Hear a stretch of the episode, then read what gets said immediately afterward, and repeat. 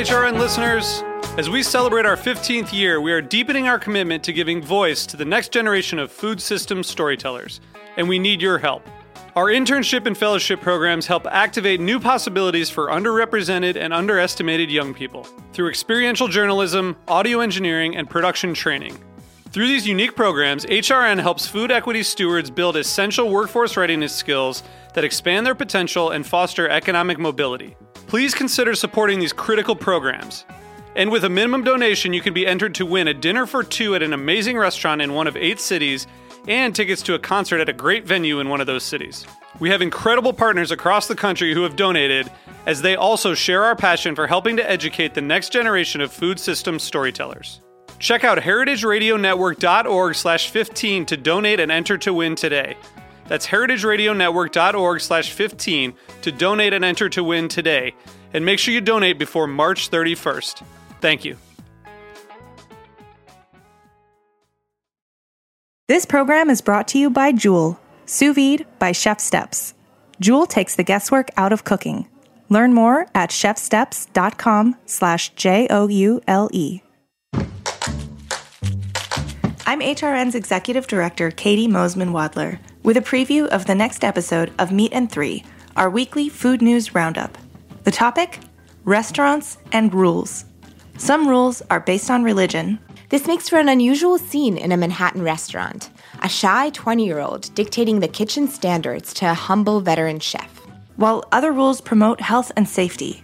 But who are these feared rule keepers with the power to shut a restaurant down? They're not really like food food lovers. Some restaurant rules fall outside the domain of the kitchen. All civil rights issues have basically, uh, at one point or another, revolved around the bathroom. For more, tune in to this week's Meat and Three on Heritage Radio Network, available wherever you listen to podcasts.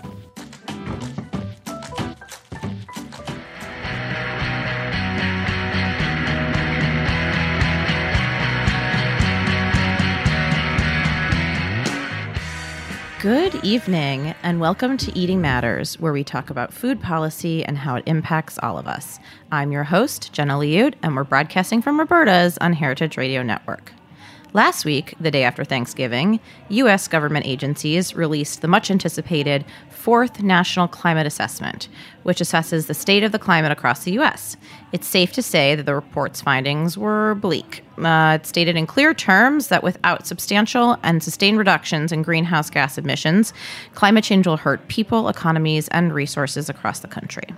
Joining the show today to discuss the effects that the report's authors say climate change will have on our food and ag systems specifically is Marcia DeLong. Marcia is a senior scientist in the Food and Environment Program at the Union of Concerned Scientists, where she conducts scientific research and analyzes identifying practices that lead to healthy and sustainable food and farming systems. Marcia, welcome to the show. Uh, thank you. Thank you for having me. Absolutely. Okay, before we dig into this topic, can you just tell us a little bit more about the Union of Concerned Scientists and what the organization does? Absolutely. Um, so, the Union of Concerned Scientists is a national nonprofit organization. Uh, we were founded nearly five decades ago by scientists at MIT, and our mission is really to put science into action.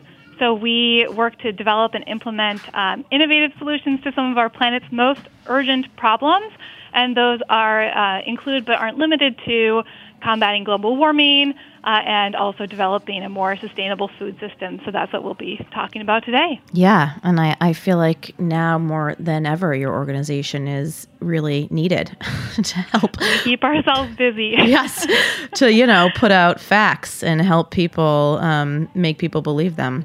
Um, okay, so I'm going to ask like a really, really basic question for anyone who is uh, confused by the terminology and the kind of process by which climate change works.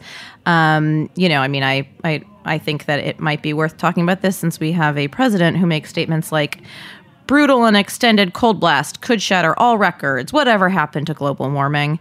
Um, so, with that in mind, that's where we are as a country right now. That's where we're at. So, with that in mind, can you give us a, a brief overview of what's entailed with climate change? How does it work? And what are the main drivers?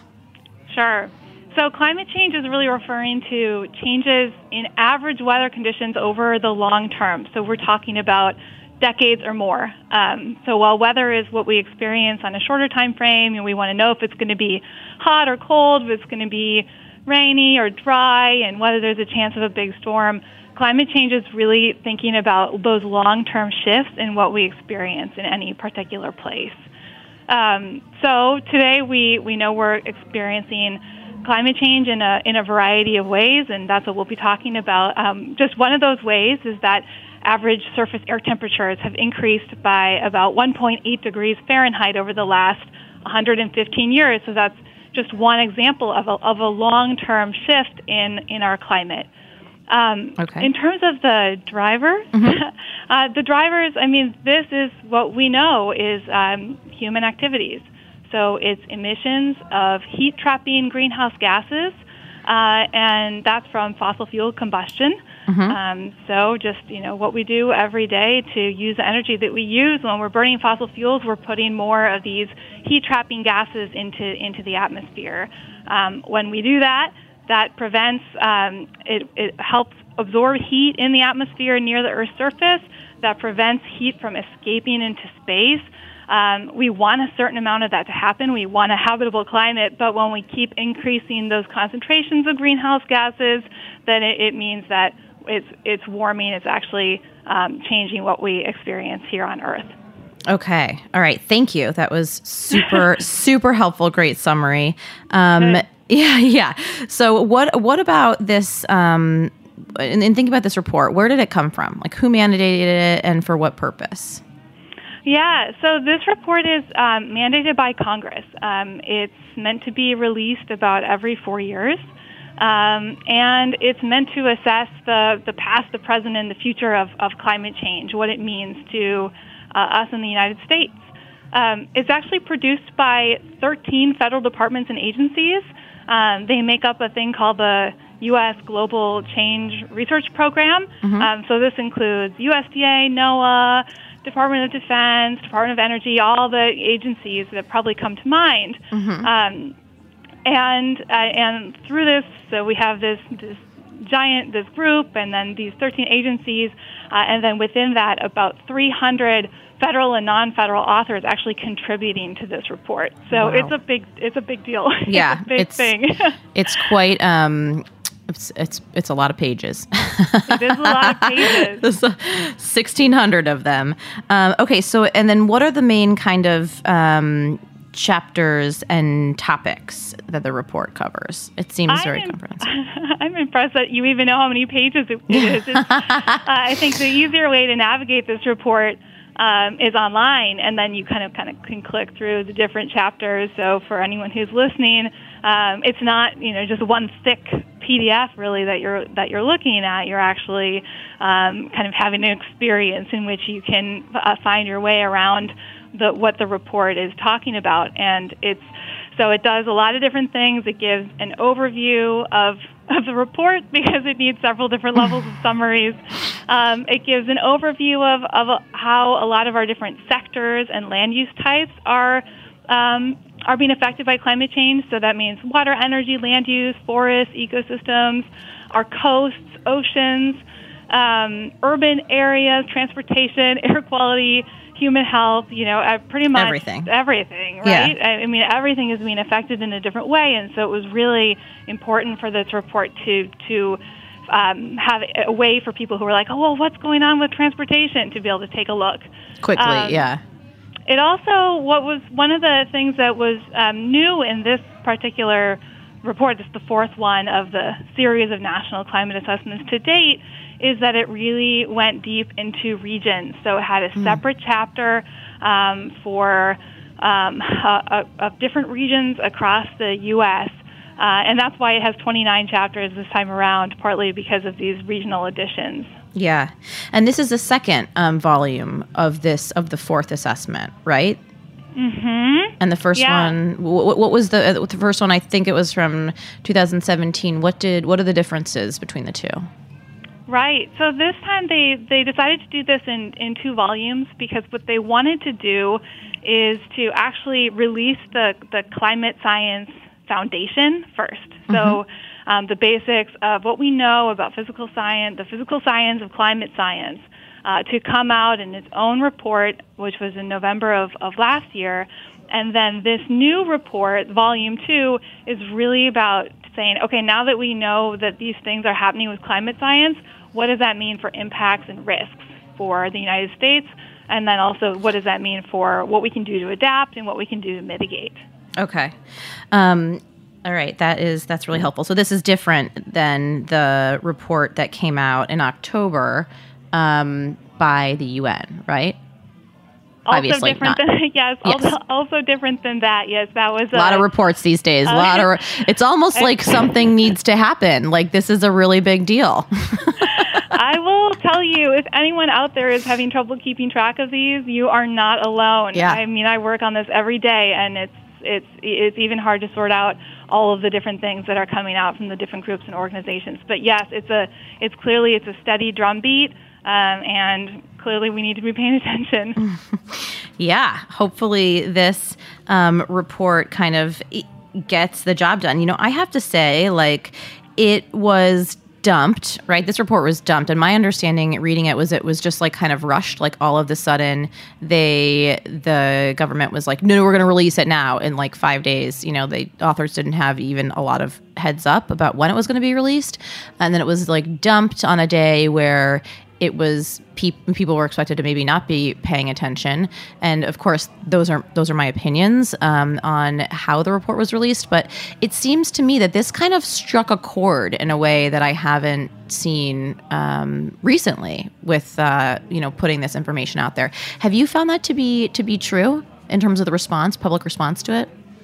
Yeah, you know, I mean, it's it's hard to know exactly what happened with the report and and when it was released and why. Yeah. but it but but I think you know the the bottom line is that regardless of when it was released, it has it has received a lot of response. Um, I think that that that says a lot that that something like this is now um, headline news for a lot of different um, groups and organizations and you know and that's I think as someone who's been working on this for a while I think that that's reassuring yeah are you like finally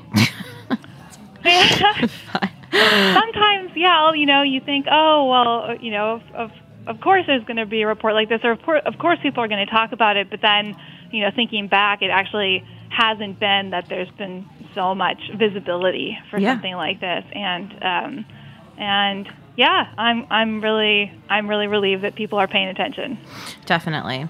Okay, so um, before we kind of dig into the chapters on food and agriculture and the effects that climate change will have on that, I'm wondering if you can kind of just outline some of these big overall takeaways that the report said um, in terms of like the the effects of, of climate change, what we're seeing. sure I mean I know that's I know that's like really so hard to do. Yeah. So again, like a thousand plus page report. And I'm like, can you just summarize it in like five bullets for us? Well, I've oh, so uh, I'll just reiterate what I said before. If anybody is actually interested in anything in particular about climate change impacts, then you should take a look at this amazing report online because you can pretty easily navigate around to the issue areas that are Yeah. that are most interesting or the regions. Um, but I'll just share a few things that that struck me or stood out to me. Yeah. I mean, one is just that the the very uh, unambiguous, clear statement that human activity, primarily burning fossil fuels, is causing climate change. There is no credible alternative. You know, so Right. this is just up there, clear. Uh, and, and reminding us that there's been this average temperature rise of 1.8 degrees Fahrenheit, um, which you know might not sound like a lot. Again, if you're thinking about like the weather, and oh, it's a little more or less this day. Right. But when you think about this long-term climate shift, this is a big deal. Um, Be- yeah, because because of the effects. Like, I mean, can you just like spell that out a little bit? Like, it's a big deal because um, yeah.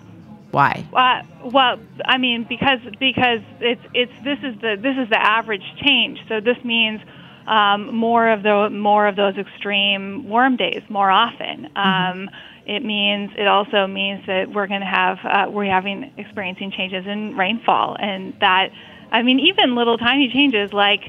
Um, uh, just a, a shift in growing seasons because we're going to be talking about agriculture, right? Can, can wreak havoc on a on a crop. So if you're just going to see a shift in a growing season of a few days, but you have a crop that is, you know, kind of bred to, to be able to work with um, that region, then then this is a huge problem. Mm-hmm. So it's that a- average change is the middle of like a low extreme and a high extreme, Right. and it's those extremes that are the real problems. Got it. Okay, thank you. Yeah.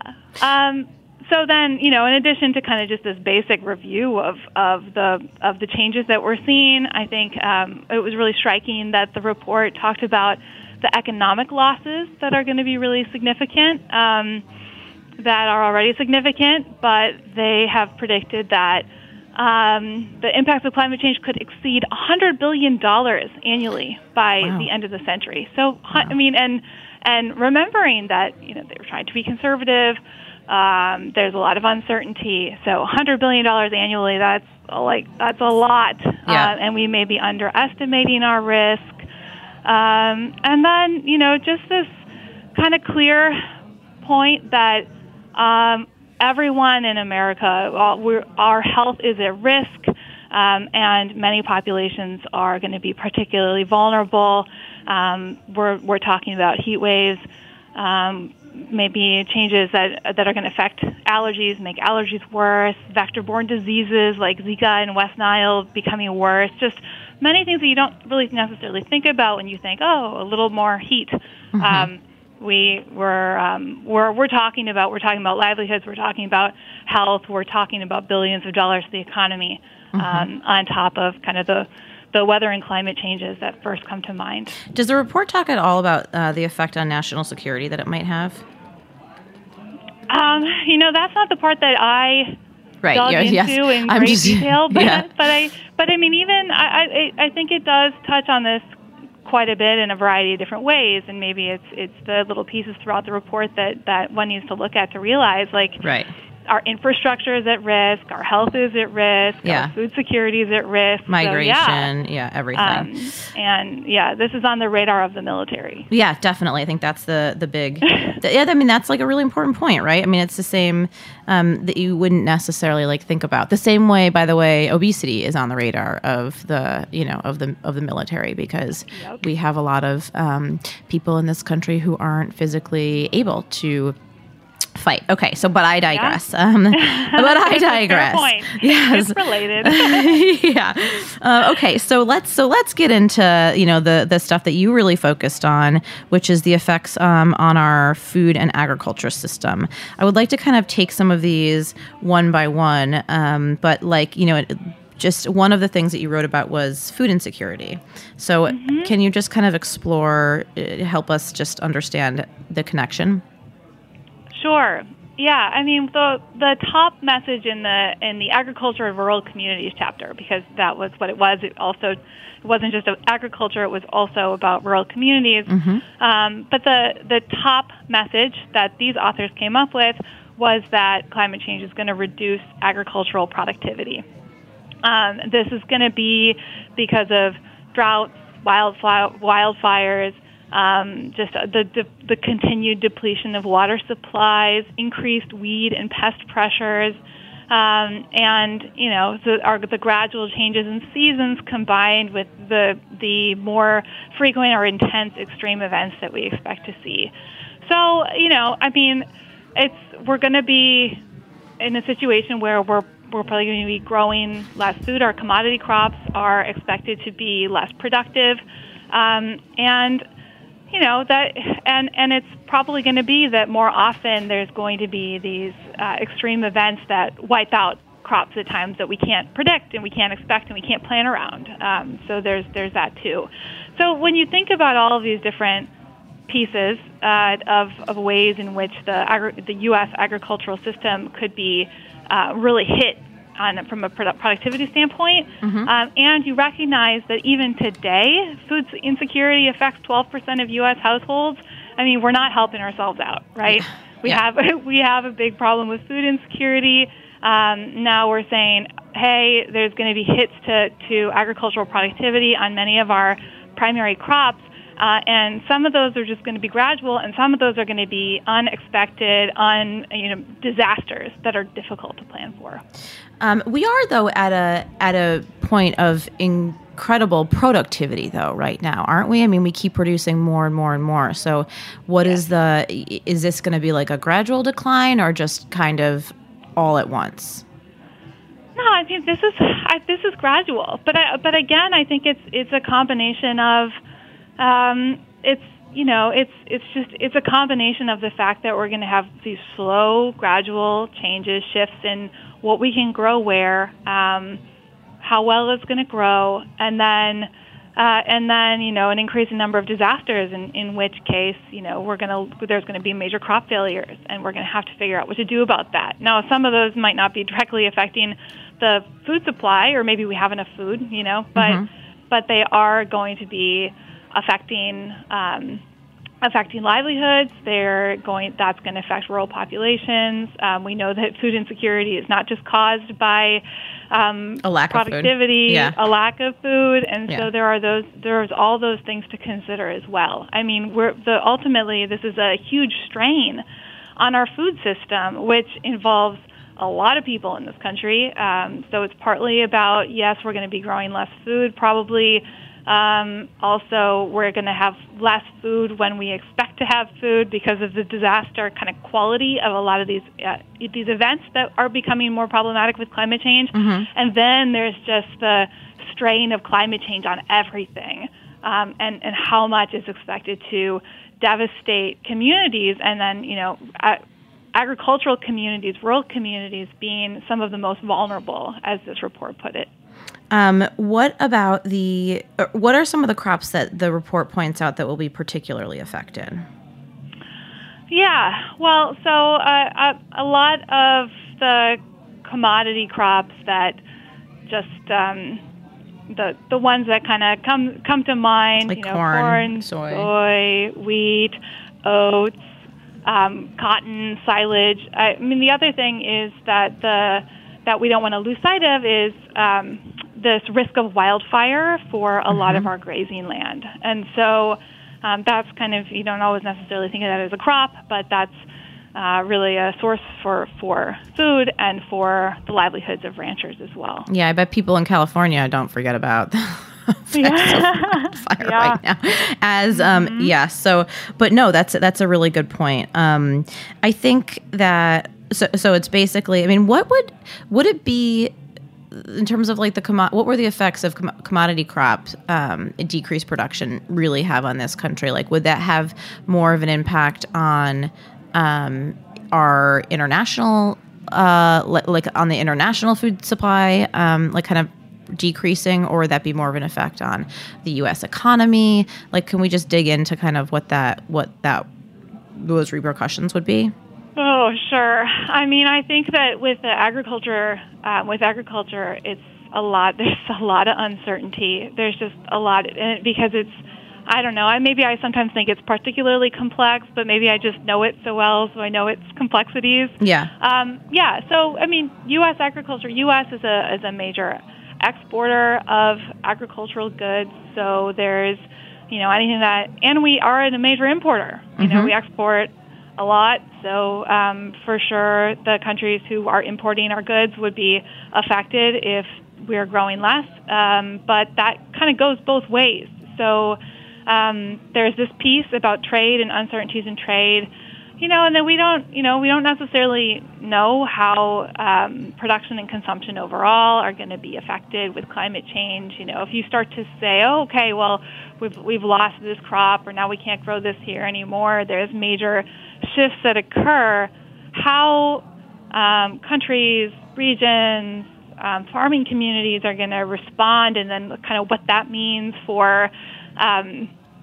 yeah, for for on for anything really is is really up in the air. So I think you know what we have to keep in mind is um, there's these impacts kind of carry a lot of side effects that we don't fully understand, but we do know from what we do know, from what the climate science says, um, and from what's what's happening on the ground right now, that that we're dealing with some um, major changes ahead, and um, it it can be hard to it can be hard to adapt. It can be hard to to make change in in agricultural systems and any systems. And so, if we want to be able to to um, be prepared for whatever is coming our way, then we need to start to take some more action. Yeah.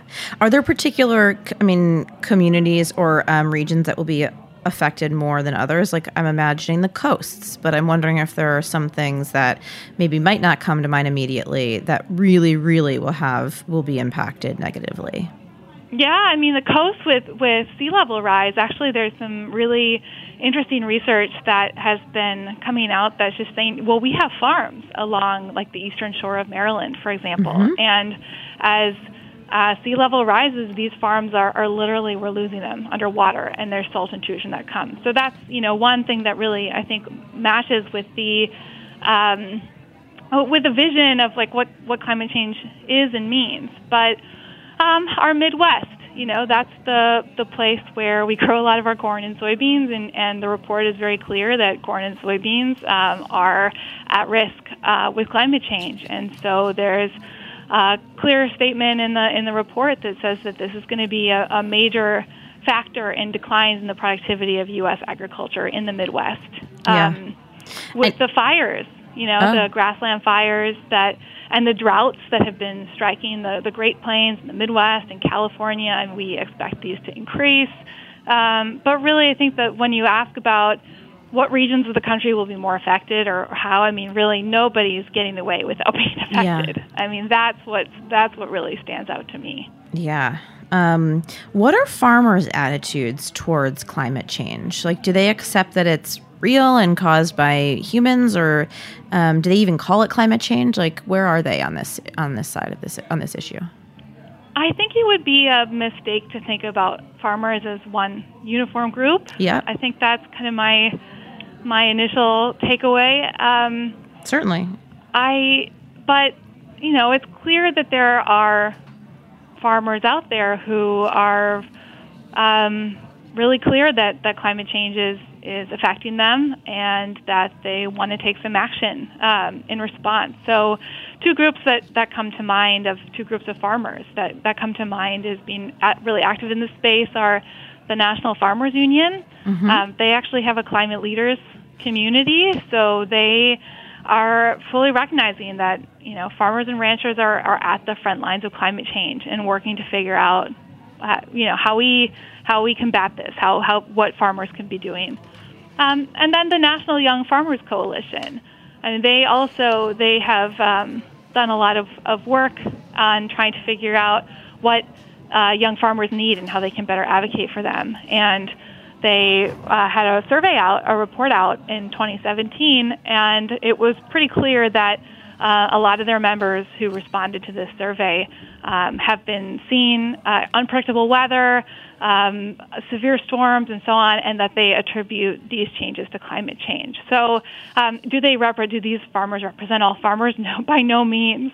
Um, but but I think it's you know important to realize that there's there's farmers in different parts of the country. There's farmers on different types of farms and sizes of farms and in different communities, and um, that just that that changes that that really changes things. Um, what so the report offers a number of kind of suggested next steps and and um, ways that we can really help kind of mitigate at least the um, like the the inc- the impact, like the the size of the impact um, of climate change. So, what are some that? Okay, wait. Let me let me just start that question over again. Um, the report talks about like suggested solutions, things that people can do, and that farmers specifically can do now to help mitigate like long term, seriously negative effects of climate change. So, what are some of those um, suggested solutions or guidelines that that is entailed in the report? Talked about in the report. Mm-hmm. Yeah. Uh, so really, I mean, it boils down to you know farmers being able to choose what they can grow where, um, what they use to grow, what they grow where, right? So what they what their inputs are, like the fertilizers and pesticides, water. Um, you know whether or not they they can adapt some adopt some new technologies, mm-hmm. and then just get, kind of management practices. And a lot of the management practices that that uh, are recommended in this report and, and, in many other reports. As we mentioned, there are lots of reports. Mm-hmm. Um, are things like crop rotations, cover crops, um, and oh, you know, for well, for for how you how you manage what's growing on your farm, and then things like irrigation management or precision management or figuring out like how best you can put less fertilizer and the fertilizer in just the right place on on your farm uh, you know across your crop field so that it's it's well matching and that you don't have too much where you don't need it which which is just helping to make sure that the the impacts of of any new extreme weather um, or changes in the weather and climate don't exacerbate problems that farmers are already dealing with, like what with water quality and water conservation and so on. Okay, so yeah, I was gonna say like, okay, so pick crop rotation. What is the connection between crop rotation and you know reducing vulnerabilities to climate change? Just, okay. just yeah, yeah. Can you just dig into that a little bit? or and, yeah. and like and like how that will help mitigate um, you know how what farmers can do to kind of not only like safeguard against um, what the effects the changes will have but also help prevent further you know increase in greenhouse uh, like emissions yeah yeah right because there's two pieces of this one is that um, you know it'd be great and we need for for farmers and ranchers and agriculture and the food system as a whole to reduce their own uh, footprint, climate change footprint, mm-hmm. because mm-hmm. agriculture in the U.S. contributes nine percent of of our U.S. emissions, and so there's a real opportunity there. It's mm-hmm. a real opportunity to just reduce emissions. Um, but then, and then the other piece is that that uh, agriculture can also farmers can help um, build. They they can actually remove carbon from the atmosphere. So carbon dioxide is is one of these big greenhouse gases, right? And so um, but that's carbon, and there's a carbon cycle, and the carbon can be in the atmosphere, carbon can be in soils, carbon can be in plants. Um, and so, if if farmers can get carbon dioxide out of the atmosphere and into plants and into soils, then that can also help mitigate climate change. And then there's the the layer of adaptation, which is really like absolutely critical and what we need to be making sure we're making progress in right away because uh, farmers are already facing the impacts of climate change. So um, adaptation is key. While we mitigate, you know, while we mitigate, we need to be adapting and vice versa. So crop yeah. rotations, mm-hmm. um, something like crop rotations. Um, what we're, we're really talking about instead of growing one crop year after year in the same place, to be really thinking strategically about growing, um, mixing that up and growing more than one crop in the same place and rotating it from year to year, so that um, so so that the, there's actually one thing to I mean to realize about crops is that they they kind of give and take different things from the soil mm-hmm. um, and from the environment, and so if you if you rotate crops, then you can get a little you can um, bring some balance to that farming system. So um, what we want to what we want to be doing to mitigate climate change is to get uh, to really build soil health, um, to make sure that there are that we're we have crops in that rotation that are kind of giving back more of the soil than they take. So, for example, bringing nitrogen in, nitrogen fixing crops, that we maybe don't need to use so much fertilizer, which is associated with greenhouse gas emissions, um, or um, yeah, Okay. So I think I'm rambling a little bit on this. No, no, this so is many great. Exciting things to talk about. Yeah. no, it's it's helpful to kind of you know make the connections because we talk a lot about um, things like like the importance of cover crops, you know, but it's like actually making the connection in terms of like the the full list of benefits that could come out of something so maybe seemingly simple.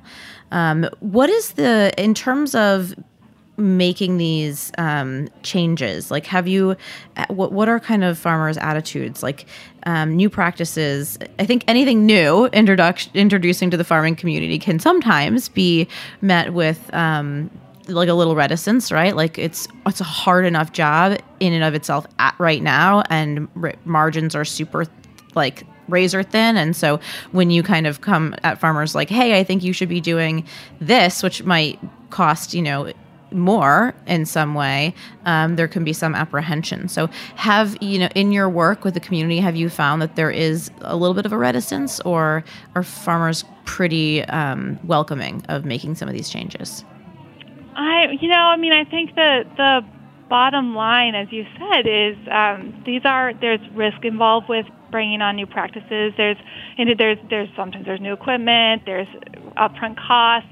There's a transition time for making things work, right? Like you might try a crop rotation. You don't really know until you you're three or four years through if it's really working working for you, or if it's you know you have all the kinks worked out in uh, in your management style. And so, um, so I mean, I think we have to recognize that there's there, there's a lot of risk involved. Um, what we can help.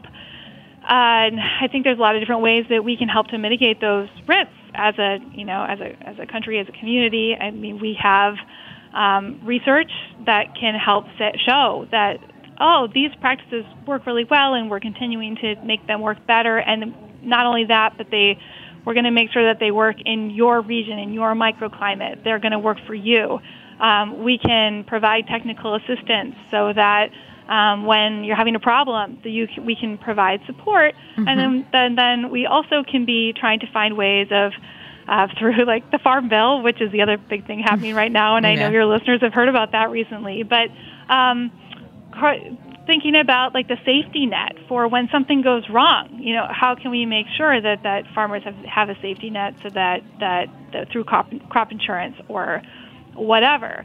Um, so, but the problem is that we, you know, there's a lot of weak spots in all of those pieces right now. You know, we haven't necessarily been uh, in the United States doing a great job of um, fully funding our public research um, in, in for climate change and agriculture in particular, for sustainable agriculture, for agriculture as a whole. Mm-hmm. Um, so that's that's a problem. Um, if there's not technical assistance available, which you know, Which heard so, issue. Yeah, so little. I think like the primary technical assistance available to farmers right now is through the actual pesticide companies itself, which is so ironic and unhelpful. I imagine in a lot, in a lot of ways when you try and make um, when you're trying to make sustainability improvements. Um, yeah. So yeah, technical assistance certainly sounds like it sh- should be much right. more of a priority. Yeah, I mean, so I guess all this is just to say, I mean, if farmers are reluctant to try new things in the environment that we have, set, uh, you know, available for them right now, who can blame them, right? right? I mean, yeah. it's there's there's um, amazing farmers out there who've been trying new things. I think cover crops is one that you know, it's, cover crops is um, pretty straightforward, right? You want to when during the time of the year when you're not um, planting or having your, your primary commodity crop or your primary crop out there, plant a cover crop so it can keep the soil covered, keep mm-hmm. uh, live roots in the ground, um, and if you can make that work, then it's just instead of having a bare field, you have a field with cover crops, right? And there's been a lot of interest in um, getting cover crops rolled out over more of the country, and so there's been more incentives, and there's been more support, and there's been more stories, but but even that, you know, I, I think it's, um, you know, there's just there's just so many barriers that that that's what I think it, we can all be working on is trying to figure out how do we break down some of those barriers because we're this can be considered a big ask. You know, there's mm-hmm. a huge opportunity for farmers. I think, uh, at least that's what it looks like from from the science and from the the farmers who have shared their stories. It, there's just really a lot of things to be excited about, but um, you know, but we but we have to realize also the barriers that are involved and the challenges, mm-hmm. and that the system that we have today in this country is just not necessarily um, supporting that kind of transition, right? Yeah. There's what is, work to do. What is the role that industry can play in helping to support um, farmers to make some of these changes? I mean, industry uh, sources a lot of products from mm-hmm. a lot of farmers and ranchers, and so you know they have a they they have an opportunity to um, set some standards and or you know, provide their own incentives to farmers or technical assistance and support um, to help the farmers who are farming the products that, that they buy to make sure that, that those are produced in a way that you know is in line with the um, the vision and the mission and, and the ideals of that industry. So, uh, and as you've said, I mean, a lot of times farmers have very close connections with industry representatives, and so that's that's an opportunity too. There's a connection there between um, farmers and, and other folks who are able to help communicate, you know, what new practices, new opportunities that can help that farm thrive. So there's, I think that there's a there's a role for um, for industry to play. You know, they, there there is an opportunity for them in this space. Not to mention the fact that the, the report shows that, that their businesses are at risk, right? Right. Well, yeah. no, that's that's really that's really important point. Okay, we're gonna have to take a really quick uh, commercial break, um, but stay tuned because we'll continue our conversation. Okay.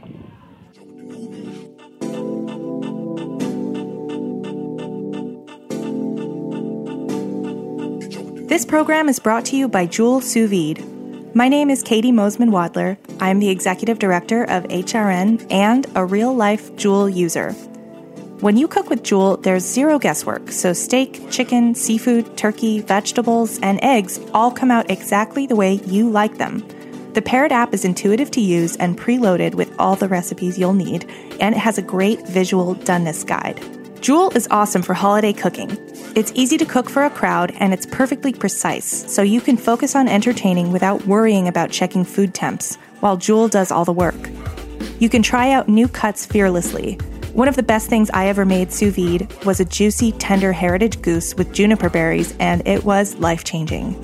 And pro tip Joule is small and packs easily, so you can sneak it along on your holiday travels to be this season's food hero everywhere you go. With Joule, you get perfect food every time. To get yours, visit chefsteps.com slash Joule and use code HRN as in Heritage Radio Network to get $15 off for a limited time. That's chefsteps.com slash J O U L E, code HRN. And happy holidays from all of us at Team HRN. And we're back on Eating Matters, where today I'm speaking with Marcia DeLong about the new, um, the fourth National Climate Assessment and what it means for food and farms. Um, okay, so we're talking about kind of what support, where kind of farmers can get the support to make some of these changes. Um, what about the role of government? I mean, has there, we had a former uh, EPA, head of the EPA, I believe, was like not totally sold on the fact that um, humans are causing global warming. Um, so that's something. So I'm just, I'm just wondering, like, where kind of what the regulatory landscape looks like right now for championing policies that could um, affect climate change. Yeah, um, I mean, it, climate change is, and climate change mitigation and adaptation, for that matter, are so wrapped up in um, just finding ways to have a more resilient, sustainable farm and food system, right? Mm-hmm. So, I mean, you can look at it through the lens of, of climate change, but you can also just look at it through the lens of like, we need to be making progress on building more resilient farms, dealing with these other issues which are all tied into, which is the you know, water quality issues and um, preserving our limited water resources, which we have been tapping out, you know, in, in recent years. So, um, so that, I mean, that's just kind of like an interesting framing for thinking about what can our government be doing about these challenges. Mm-hmm. Um, right now is the we're kind of nearing the end, hopefully, of the the farm bill, this next farm bill cycle. Yeah. Um, but you know, the farm bill is a is a big place where whether we like it or not, there are policies all over the farm bill which are um, re- which are really tightly implicated in, in climate change and agriculture. Mm-hmm. It, it helps determine what our research budgets are, what um, what our conservation, what kind of conservation programs are available to farmers, farmers and ranchers who want to be adopting the kinds of practices that we talked about um, for a whole slew of reasons, um, and again, those those safety nets. So. Um, you know, that's just one one of the places, but it's a big one where where at least kind of the roadmap is is set up for how we deal with climate change in in um, food and farming. Yeah, and right now I believe there are some pretty big cuts proposed to um, conservation programs. So. Yeah, we've been uh, carefully watching the conservation stewardship program in particular, which is the uh, a holistic stewardship program, which really tries to take um, some of the best stewards of the land and on our farms and ranches and, and help them like even level up and do even better um, and you know help us set some of those examples for how how we get our you know the most functional resilient farms. And unfortunately that one has been one that's that's been really yeah. we haven't really known where that's going to go. Yeah. Um, i should have asked this before um, but I, i'm wondering like what kind of crops if the report talks about what kind of crops we should be growing more of in this country to help us become more resilient um, I mean, like reducing meat consumption seems like probably a pretty obvious one, but like what? I mean, what about are there other co- crops like hemp, for instance, that we should kind of shift our production more towards? Yeah, you know, I mean, I don't think the report really pointed to specific crops that we should be growing or not growing. Um, it's more about where they're growing and what management we use to grow them. Mm-hmm. Um, but but I think you know, a, a, something for us to think about is just how do we get diversity back into our farming system? Because it's the diversity that's going to help get us through the challenges that lie ahead. Um, so it, that means diversity at all scales. So should there should there be a short list of you know corn, soy, wheat, rice, sorghum, cotton, oats, silage that are like, okay, these crops are going to suffer, and that means um, terrible news for the agricultural sector. You know, we, it would be nice to, to think about like how we can figure out how to get a more diverse suite of, of crops out there on the landscape. But there's some in particular that have been that are really cool, right? Like there was a, a great book by Liz Carlisle called um, Lentil Underground and that was all about a story in Montana of, of lentil farmers who brought lentils into a crop rotation. So here's the crop rotation again, mm-hmm. and um, that that by by doing this, they were able to rebuild soil health. Um, lentils are one of these crops that uh, help get more nitrogen into into soils, and they're drought resistant. Um, so they can, you know, create a more resilient uh, boost soil health, create a more resilient system, and also they're part of this diverse crop rotation. And, and diversity is great from an economic standpoint. It's great uh, risk risk reduction, um, and I think it would just set us up so much better. Yeah, Certainly. Um, okay, well, I only have time for two more questions, but I want to know: Are there um, what kind of like current major initiatives do you have underway at UCS with regard to climate change in our food system, and anything else about your work that you'd want our listeners to know about? Oh, well, um, I would direct your listeners to um, ucsusa.org uh, and browse our website because we are doing a lot of different work on, on food and agriculture. Some of it's on climate change, but we also have an entire climate change and energy program that does a lot of different work on climate change, looking at sea level risk and renewable energy and, and so on. And so there's so many different pieces of this that we're doing. Uh, on our team, uh, for food and environment, you know, we're just we're trying to understand the science of adapting to and mitigating climate change, what having spongier soils can do for farmers, and also the environment, and, and think about what the most innovative and smart policies and opportunities going forward will be. Excellent. Okay, and last question. We've talked a lot about what farmers can do to mitigate the effects of climate change in our food system, but what are some things that listeners can do right now? Yes, listeners can support those farmers. Support those farmers yeah. who are the ones who are working to build uh, resilience in their farming system, uh, working to hopefully help find climate change solutions. Um, you can support companies who are supporting those farmers. Um, you can educate yourself on a kind of a, what a, a climate-friendly diet is. Now, there's a, it's complicated. Um, but uh, it's you know it's another avenue that we have in which we can help to reduce our, our own climate footprints. And you know there's always the possibility and always really critical to ask our decision makers to take these issues very seriously. Mm-hmm. Um, so we need more people talking about climate change and agriculture and our food system. Um, but I'm just going to bring it back to support those farmers who are the ones who are trying to find solutions for climate change. And how do we how do we find them? I think I, you know I think there's a we have a challenge ahead of ourselves to figure out how we those of us who are not farming can reconnect ourselves to farmers. Mm-hmm. Um, there's a lot of farmers out there who are working really hard to try to find solutions, and they're they're trying to find the eaters, you know. Yeah. Farm, so you go to your farmers market, try, you know, or look up, you know, do some research into uh, what are the what are the opportunities for for you to be getting food through food hubs or through CSAs, through farmers markets, but mm-hmm. you know also even your local grocery store, right? It doesn't all need to be limited to these other uh, more intimate settings, but but everywhere we go, we're eating, and everywhere we're eating, there's there's some farmer who's producing something that is doing it in a way that's really trying to be um, part of a solution for climate change and part of a solution for our food system as a whole because it's um, climate change is huge and we need to solve that problem. We need the ones who we need we need to be supporting the farmers who are working on climate change, water quality, water conservation, and just building resilient communities. Really uh, working to um, improve this, the strength of the communities, farming communities across the country.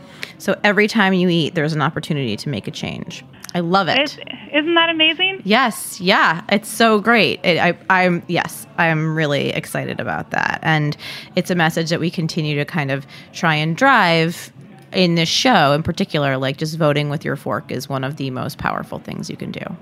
And you can also still vote.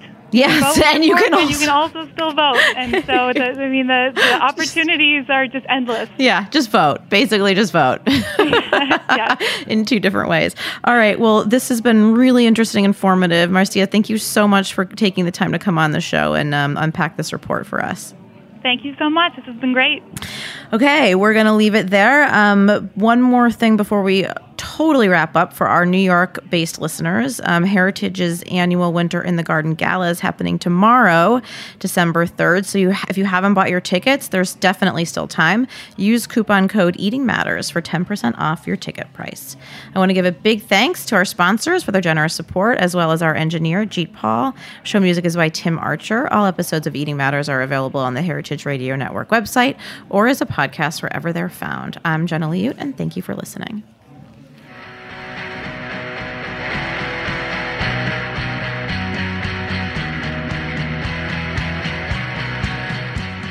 Thanks for listening to Heritage Radio Network, food radio supported by you. For our freshest content and to hear about exclusive events, subscribe to our newsletter. Enter your email at the bottom of our website, heritageradionetwork.org.